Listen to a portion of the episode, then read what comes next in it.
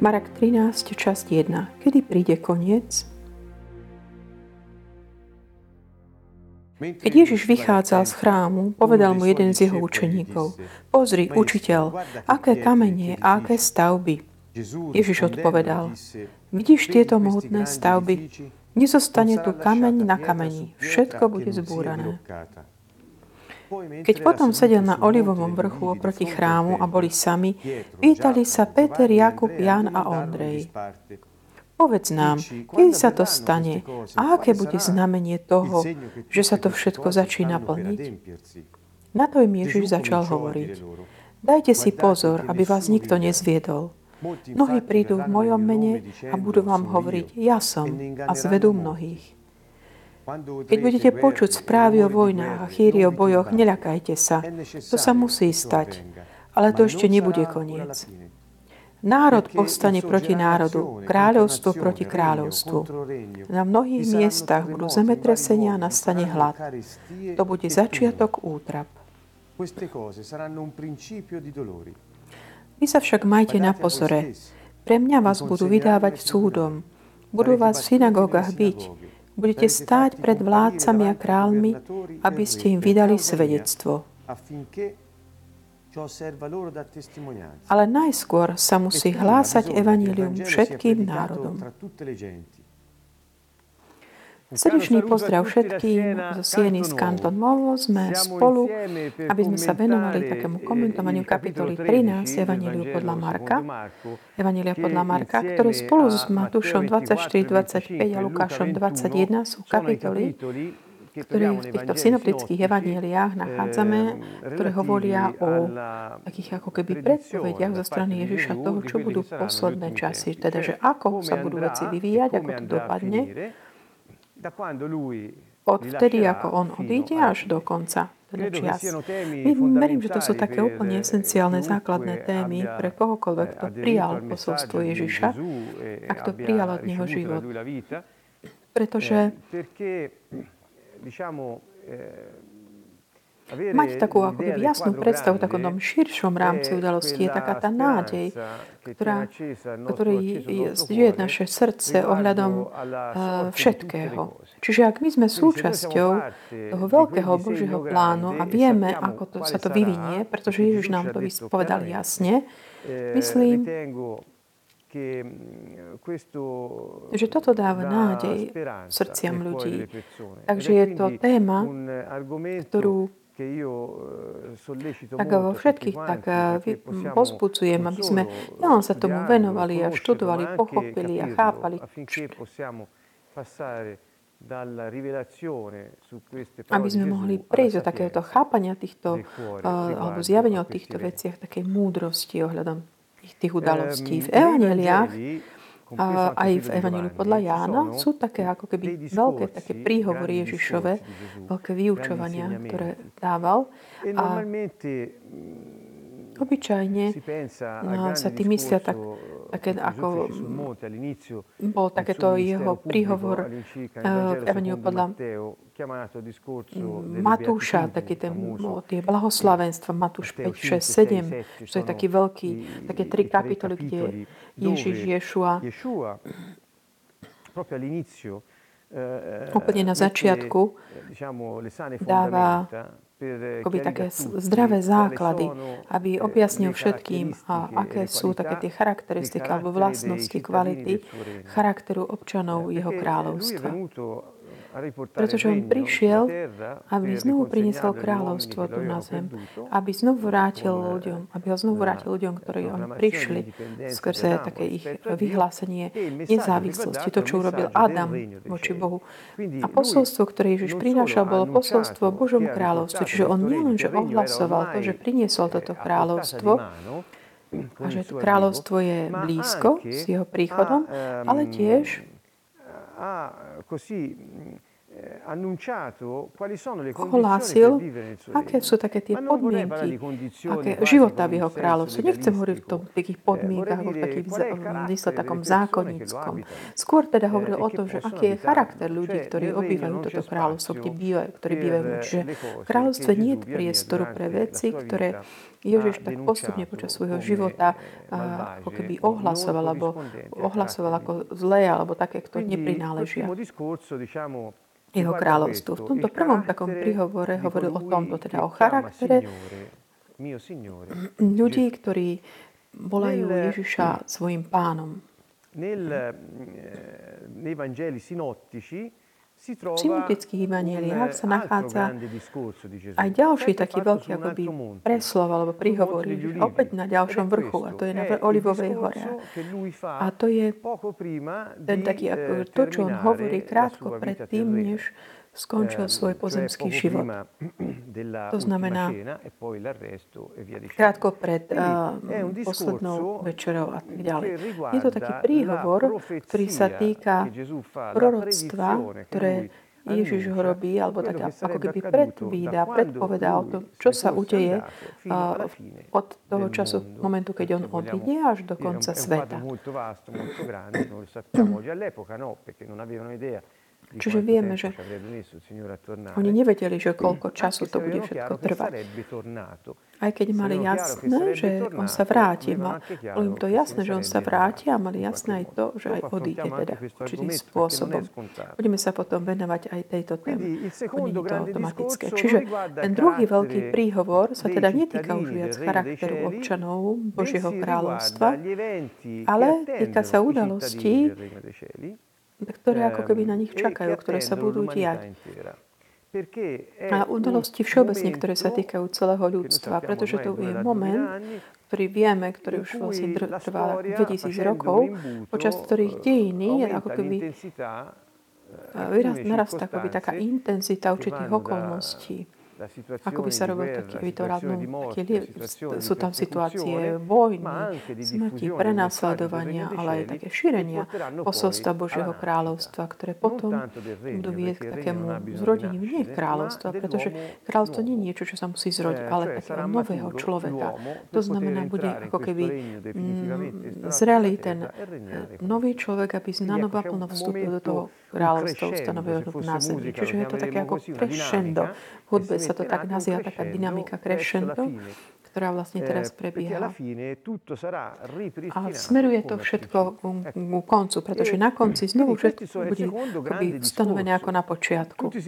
Čiže toto, toto je taký ten druhý veľký príhovor. Všetci pamätáte na taký ten to príhovor o blahoslavenstvách, ale málo ľudí pozná toto, čo je taký ten celé tri kapitoly evaniel, synoptických evanieliách, Matúš, Marko a Lukáš. Evanielu podľa Matúša je taký veľký priestor, kapitol 25 dettagliatamente anche di, di kde detálne hovorí o, questi discorsi, Evangelium podľa Jána, ktoré nemá, tak neobsahuje tieto príhovory, má ale iné, ktoré v iných evaneliách synoptických sa nená nenachádza. Ani to není často považované za taký príhod. Sú to kapitoly 14, 15, 16 a 17 Evania podľa Jána. To je, keď počas poslednej večere Ješua ako keby mal taký ako veľký príhovor a dáva všetky také potrebné inštrukcie svojim a ukazujem aj, ktorá je tá intimita, ktorú oni môžu dosiahnuť v ich živote. A keď ja teda dokončí túto svoju poslednú modlitbu, ktorej sa zúčastní všetci títo učeníci, kapitole 17 Jana je potom zajatý. Čiže sú takéto tri veľké, také dôležité momenty v Aveneliách, ktoré verím, že ak ich dám do takéto rámca, nám ukážu, že to sú také dôležité momenty vyučovania, ktoré on, Ježiš chcel dať svojim. Nie ostatným, pretože na vrchu blahoslavenstiev hovoril k učeníkom. Aj tu v kapitole 13 tiež hovorí svojim učeníkom. A v Jánovi tiež hovorí k učeníkom. Čiže sú to inštrukcie, také ako keby súkromné pre tých, ktorí už prijali svetlo ohľadom eh, tajomstiev Božieho kráľovstva. Mm, na základe tohto predpokladu môžeme tak akoby sa vrátiť k takej tej dynamike, vnútornej dynamike Evangeliu podľa Marka. Toto je tiež veľmi dôležité. Sme v kapitole 13, od kapitoly 11 a ďalej, bolo také akoby také zrýchlenie, urýchlenie, akcelerácia. Že jedná sa o pár dní, počas ktoré ako keby sú pred eh, Veľkou nocou. Čiže kapitola 11 má takúto dynamiku. Ako vstúpil do Jeruzalema, Dávid ho, zastupy ho príjmajú ako kráľa. On príde do chrámu, tam poprvé sa stôl, stôl tých meničov, peniazí a povie im teda, že z toho urobili takúto velech zlodejov. A potom hovorí o tom, že my Boh očakáva, aby sme prinášali ovocie a pozývajú ich, aby mali takú istotu, dôveru v našich srdciach, že ktorú môžu, môžu až prenášať vrchy. Hovoril samozrejme k tým vrchom, ktoré mal pred sebou, lebo on ako keby nasmeroval k Jeruzalemu. Celá kapitola 12, potom tam je taká iná dynamika, kde Ješua vstúpil do Jeruzalema, postupne uh, sú mu kladené otázky takými autoritami politickými, náboženskými toho národa. A dopýtajú sa ho teda tí predstavení veľkňazov, starší ľudu, zákonníci, farizeji, herodiáni, saduceji a opäť ďalší posledný zákonník, ktorý prichádza. A celá kapitola 12 teda prebieha takým neprestajným počas tých pres, nepre, tieto neustále také ako keby testy, aby tak videli, že, že kto teda on je, že oni toho neboli vedomí, čo robia, ale oni v skutočnosti ako keby skúmali, že či ten baránok je bez defektu. V podstate. Kapitola 12 teda uzatvára takto. Ješua povie, a zákonníci ako to, že hovoria, že Ježiš je syn Dávidov? Keď Dávid ho volal, že môj pán. Čiže pamätáte si túto otázku, ktorá ako keby všetkých tak zaskočí. A, a ľudí, ale ľudia z ako keby príjmu ako také niečo výnimočné. Potom je taký ten príbeh s tou dovou, kde on učí svojich učeníkov, tak ako by uzatvára tú kapitolu a hovorí o tom, že srdce, ktoré Boh ako keby tak potvrdzuje, ktoré je aj, a, a ukazuje tiež aj, že aké, ako súdiť. Pamätáte si, hovorí, robte ako ona, lebo, ktorá možno bola bezcená, ale to bolo všetko to, čo ona mala pre svoj život. Dával to do tej kasy v chráme. A on hovorí, robte ako vy a súďte ako súdim ja. Ja hľadím na srdce a nie na výzor. A takto sme uzavreli kapitolu 12 a prichádza kapitola 13. Chcem sa to ako keby lebo je to ten rámec, ktorý uvovádza ohľadom tejto téme posledných čias, čo sa bude diať. A tu všetci hovoria, Hovoria teda, že sa jedná o také proroctvo. Samozrejme, že je to prorocká kapitola, lebo ohlasuje všetko to, čo vieme, že potom už čiastočne sa udialo. Ale tiež je to kapitola, kde taká tá príprava jeho učeníkov tak akoby kulminuje, pretože on ich pripravuje na tie udalosti jeho smrti a skriesenia. To znamená, pripravuje ich, zobral si ich zo sebou do Jeruzalema, aby sa zúčastnili, aby videli jeho smrť a aby mohli byť svetkami jeho skriesenia. Takže on ich pripravuje. A ako ich pripravuje po tom všetkom, čo bolo Jeho učeníci predtým, než prišli k tomu epilógu, on im ukazuje taký ten ako celkový program, plán, rámec. Pretože budú to potrebovať v takých ťažkých chvíľach, aby sa mohli tak ako vrátiť k sebe samému, znovu chopiť odvahu a čeliť tým časom, ktoré majú prísť. Keď prichádzame teraz k tým detailom, povedal by som, že je taký ten, na začiatku je ten príbeh uh, chrámu, ktorý tak uvádza všetky tie veľké otázky, ktoré mu kladú. Oni mu hovoria, učiteľ, pozri, aké, aké kameňa, aké stavby. Ježiš mu povedal, vidíš tieto mohutné stavby, nebude, nezostane tu kameň na kameni, všetko bude zbúrané. V Matúšovi 23, chcem tak počiarknúť toto, v Matúšovi 23.38 je taký náznak eh, Ježišov ohľadom chrámu, ktorý je taký zaujímavý hovorí, že Jeruzalem ho nechcel prijať a hovorí, hľa, váš dom vám zostáva spustnutý. Aj približne ten istý význam, že nezostane kameň na kameni. Všetko bude zbúrané, hovorí.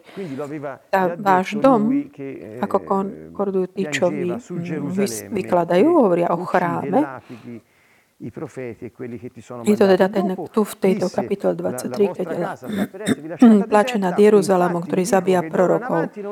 Hovorí, lebo hovorím vám, odteraz ma neuvidíte dovtedy, kým nebudete hovoriť požehnaný, ktorý prichádza v mene pánovom. On im týmto hovorí kvázi, že toto mesto a ten chlá, chrám dopadne tak, že naozaj všetko bude opustené, zbúrané, zničené určitým spôsobom, ale zmysel je teda ten taký, že bude potom obdobie deje, vtedy a po jeho návrate, ten jeho návrat sa udeje vtedy, keď oni znovu príjmu Ješu ako víťazného kráľa, tento kráľ, ktorý prichádza z neba na oblatkoch, aby mohol, aby mohol znovu stať svoje kráľovstvo. A to volanie požehnané, ktorý prichádza v mene pánom je volanie tých, ktorí volajú radostne tú pravdu, vtedy, keď je korunovaný král, keď je vybraný král, keď král je daný akoby ustanoviť do jeho kráľovského úradu. A tiež vtedy, keď je ženich je zavolaný, aby sa pred, predstúpil pred e, Čiže vždy je tam taká, tá, takéto kráľovstvo a ženich, ktorý prichádza kráľ, aby prišiel a chopil sa svojho kráľovstva a ženich, aby prijal nevestu vo svojom dome. Mm.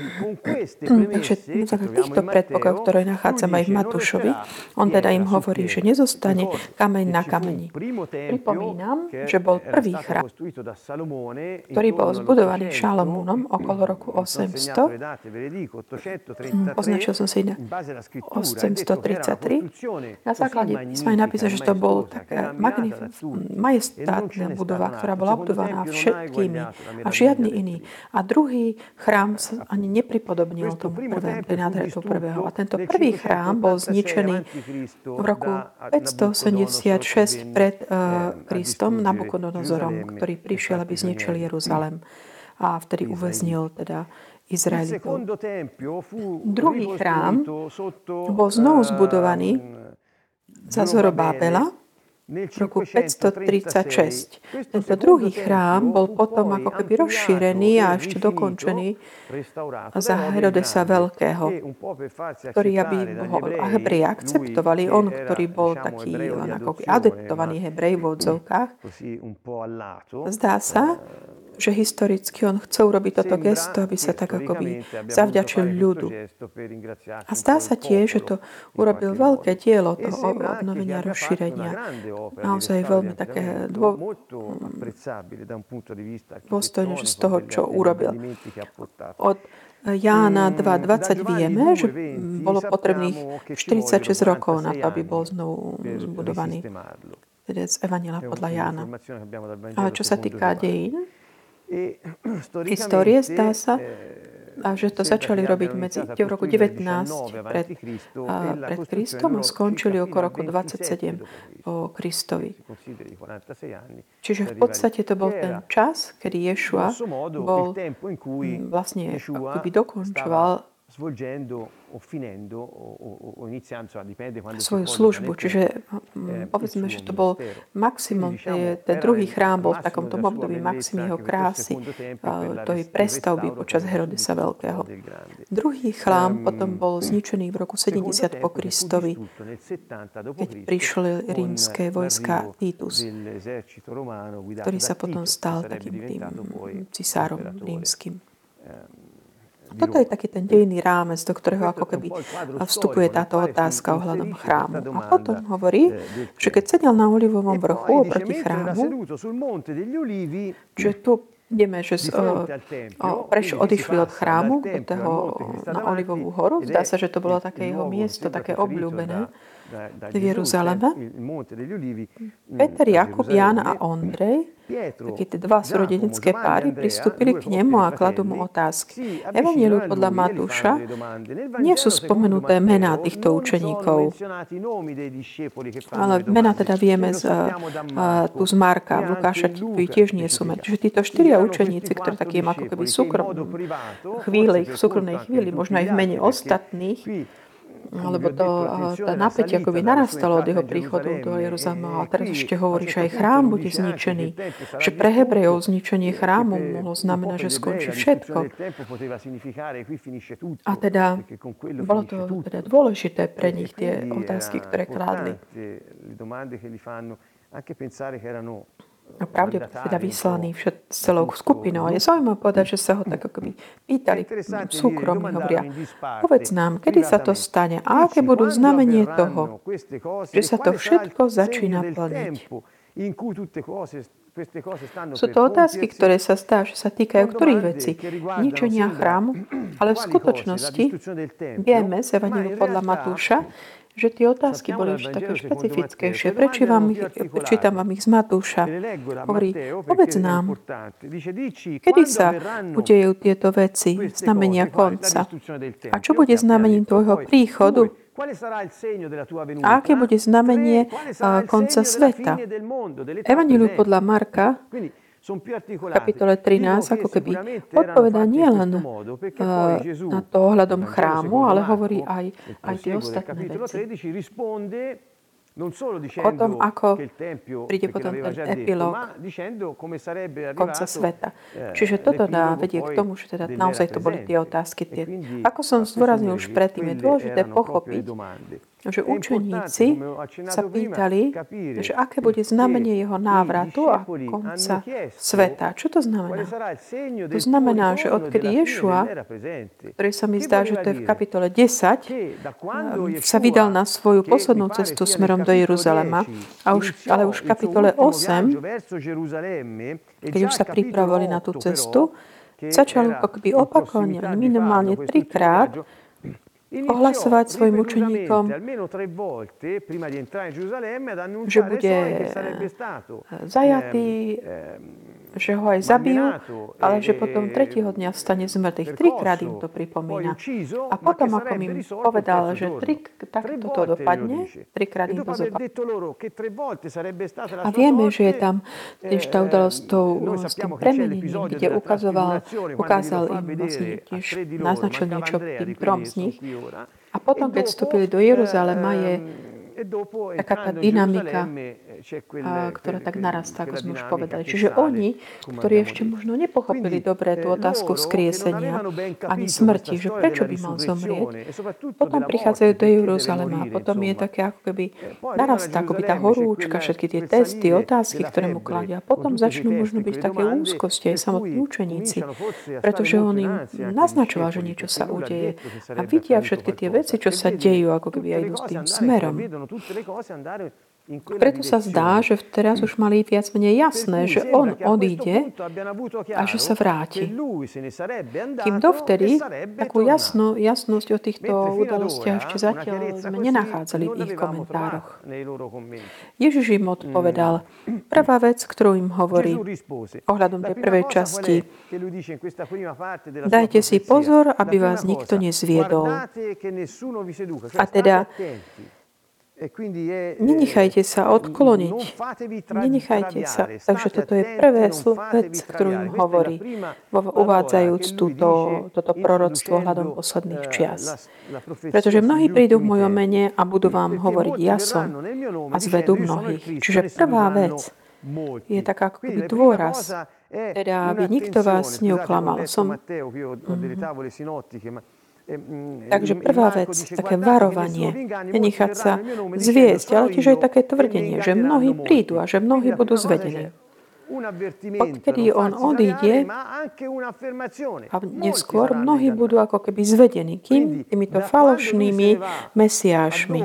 Ktorí, keď prídu, budú hovoriť, že som to ja, ktorý som mal prísť. A vo verši 7 začína o tom hovoriť, potom ako ich upozorním ohľadom takých tých možných a možnom zvedení, ktorých sa bude týkať mnohí, hovorím, ktorí sú títo mnohí, týka sa to teda tých učeníkov, čiže to zvede, zvod sa ča, týka učeníkov.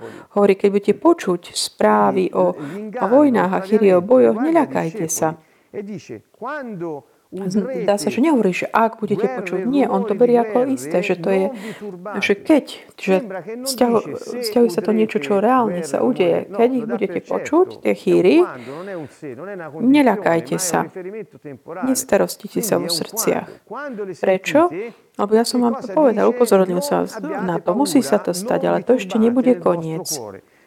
Zdá sa, že také je to narastanie takých tých klamov a chýrov vo vojnách a bojoch a potom budeme ešte hovoriť také ďalšie veci.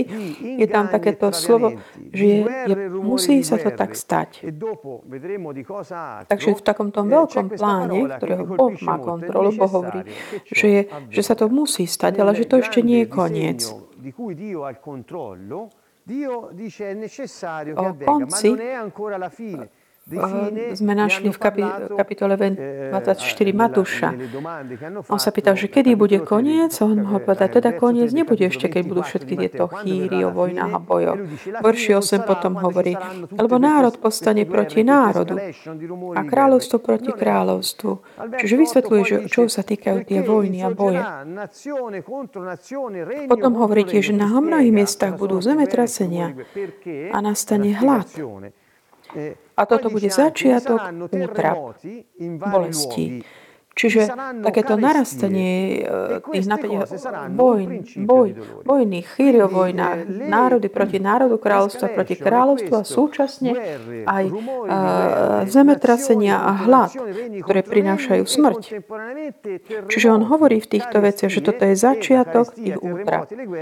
Toto slovo, ten začiatok útrap, Eh, je slovo, ktoré sa týka ako keby takých tých útrab alebo bolestí pôrodných pri pôrode, keď žena rodí. Je zaujímavé, pretože nám to ukazuje, že takéto veľké očakávania, až také bolestné, aj, aj celého stvorenia, aj toho času a dejín a tak ďalej, je všetko ako keby uh, smeruje k určitému pôrodu, niečo sa narodí.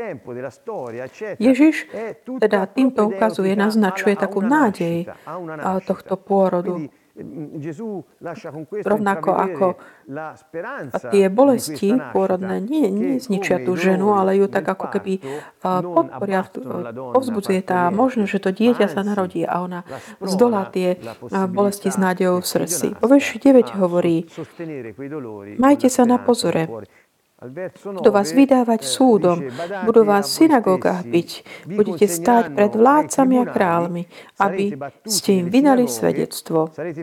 A tu teda uvádza a, taký koncept nie takého toho ako keby z vodu, ako na začiatku, ale takých, takého prenasledovania. Kedy toto začalo?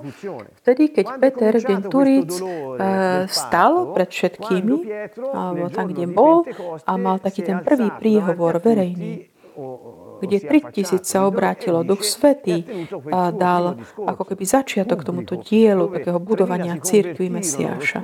A odvtedy je ďalej takéto prenasledovanie bolo konštantné voči veriacim, voči církvi Mesiáša. Takže toto Ježišovo proroctvo sa zre uskutočnilo. Počuli sme vojny, chýry o vojnách, zemetrasenia, hlad. Rovnako ako aj prenasledovanie kresťanov veriacich takmer konštantné. Mnohí tak sa hovoria o tých synagógach a tribunáloch, že tu hovorí iba o Hebrejoch.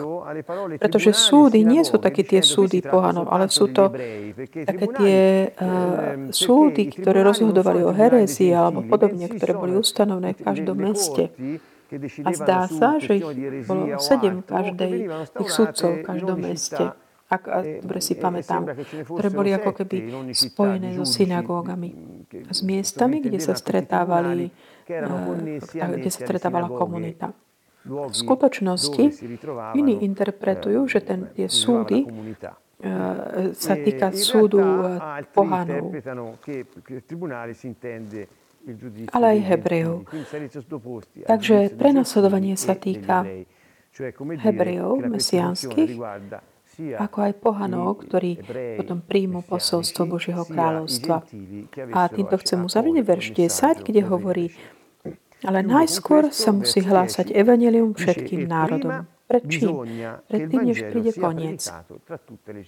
Slovo, ktoré je tu použité, či už v grečine alebo v latinčine, myslí, odkazuje akože na pred tým, než budú tieto veci, než príde koniec. To znamená ako keby v takom časovom zmysle slova. Dru- podľa niektorých iných ale môže znamenať, že, že hlavne, teda predovšetkým. Ale ja myslím, že to je menej akceptovateľné podľa mňa. Čo to znamená teda? Že počas toho, ako sa realizujú naplňajú tieto fakty, evanielium, to znamená dobrá správa, o čom? O Božom kráľovstve, bude šírené medzi všetkými národmi. Keď hovorí národ, nemyslí ľuďmi, nemyslí tým len v Judei, v Júdsku, limitované na ľud Hebrejov, ale myslí tým aj nás, pohanov. Takže po, posolstvo kráľovstva Malkorov nehovorí o kráľov, hovorí to v Matúšovi verši 24. Kapitoly 20. Toto evanilium o kráľovstve bude ohlásené do celého sveta aby bolo vydané svedectvo všetkým ľuďom a potom príde koniec. Čiže je takéto narastanie tých situácií a medzi tým, ja myslím to tak nie ako len nejaký finálny, ale také progresívne aj toto, že počasie pre to, ako je prenasledovanie, klamy a vojny a boje a zemetrasenia a hlad, evanelium nemá ako keby hranica. Je šírené do všetkým národom zeme.